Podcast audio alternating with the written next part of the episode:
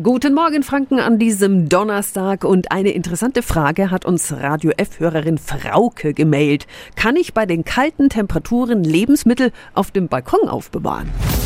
Radio F. Jetzt Tipps für ganz Franken. Hier ist unser Wiki Peter. Ja, viele kaufen aktuell immer gut ein, um im Fall einer Isolation gewappnet zu sein. Aber was, wenn der Kühlschrank dann fast aus allen Nähten platzt? Anja Schwengel-Exner ist Ernährungsexpertin von der Verbraucherzentrale Bayern. Sie sagt, bei winterlichen Temperaturen können wir Lebensmittel grundsätzlich auf Balkon oder Terrasse lagern.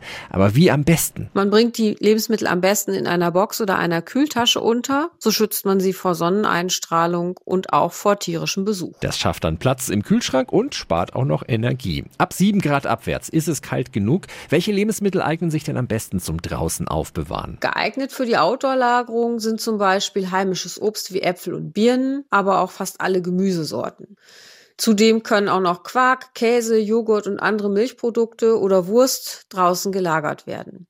Auch Eier, Butter und Konfitüre kann man draußen lagern. Aber Achtung, bei exotischen Früchten, denen ist es in der Regel zu kalt und Quark, Käse, Joghurt und andere Milchprodukte sowie Wurst, die brauchen es vor allem beständig, also Temperaturen von 5 bis 7 Grad. Alle Infos finden Sie auch nochmal auf radiof.de.